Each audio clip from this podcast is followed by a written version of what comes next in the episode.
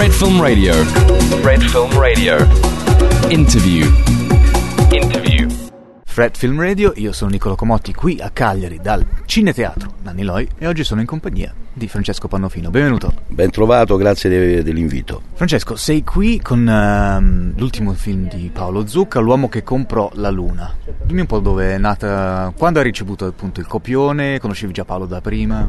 Io con Paolo ho fatto il film L'arbitro, eh, tra l'altro è un film molto ben riuscito e che andò anche al Festival di Venezia.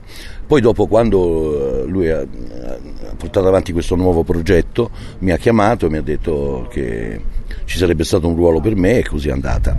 Diciamo che siamo in due, siamo io e Stefano Fresi che facciamo due agenti segreti abbastanza improbabili eh, che però hanno il compito di di individuare la gente che dovrà eh, scovare eh, la persona che ha comprato la luna. E quindi insomma cioè, fa, ci sono delle scene abbastanza paradossali ma verosimili perché la, la bellezza di questo film è che è una, una storia che di per sé è inverosimile. Il, nel film sembra vera, cioè, eh, cioè può, può, darsi che eh, è, è, tutto spiegato, eh, cioè, c'è un diritto internazionale per cui uno eh, si può impossessare della Luna, perché è un bene comune, cioè tutti i corpi celesti non, non, hanno proprietario, quindi uno se la può prendere, capito? E quindi è tutto abbastanza verosimile, poi naturalmente il film è anche intriso di una buona dose di poesia e, e devo dire che il pubblico apprezza moltissimo. Pensa che alla proiezione di Monte Carlo, siamo andati al, al Monte Carlo Film Festival della Comedie, e c'era il principe Alberto che ha visto il film ed era seduto dietro di noi e lo sentivo ridere, rideva, rideva anche alle battute più sagaci, quindi dimostra di avere un buon senso dell'umorismo. Tra l'altro io pensavo che un principe ridesse oh, oh, oh, oh. invece lui rideva normale. Hai capito? Non lo sarei mai aspettato. E senti, ehm, da questa improbabilità, tra virgolette, anche poetica della, della storia, invece, come hai creato il tuo personaggio? Le piccole sfaccettature, appunto, magari anche per dare quella verosimiglianza, come hai detto prima, anche se sono questi, questi eh, agenti segreti un po', un po', strampalati, o magari, come, come, magari hai anche voluto attingere da, sai, la, la vecchia Hollywood di un tempo, quindi quella...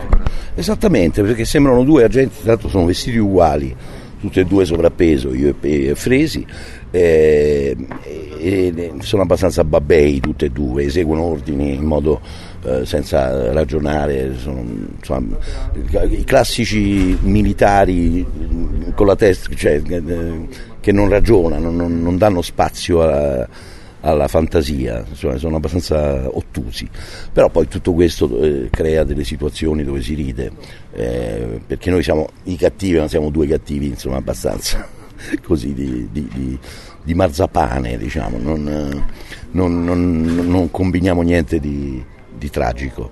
Eh, però è stato divertente, mi ricordo il, il, periodo che abbiamo girato, io e Fresi ci siamo divertiti, noi siamo sempre in coppia, quindi quando non giravamo ce ne andiamo, andavamo in giro per la Sardegna a Magnà, perché è la cosa che sappiamo fare meglio. Ultima domanda, un po' anche per curiosità, um, quando vuoi fare ridere la gente, cioè fare commedia, Secondo te qual è la cosa proprio, o magari anche il, il consiglio che daresti a, agli attori eh, giovani che stanno iniziando questo e che si trovano per la prima volta ad avere proprio un copione in cui bisogna far ridere? Beh, intanto è molto importante avere la ciccia, come si dice in gergo, cioè ci deve essere un, un, un copione scritto bene, poi sta all'attore, poi naturalmente noi eravamo diretti benissimo da Paolo Zucca che sapeva già, aveva le idee chiare, quindi sapeva benissimo come, fare, eh, come farci fare il ruolo. Eh, beh, bisogna intanto capire bene quello che si sta facendo. E poi bisogna avere il talento naturale che è quello che, che quello non ti insegna nessuno. O ce l'hai o non ce l'hai, poi puoi affinare la tecnica, puoi parlare meglio, puoi muoverti più educatamente, però poi il talento è quello che dico ai giovani che vogliono fare gli attori, cioè devi scoprire dentro di te se tu hai il talento e ci sei portato, perché per fare questo lavoro ci devi essere portato, se no vai incontro a una serie di delusioni terrificanti e vivi una vita grama come alcuni purtroppo fanno.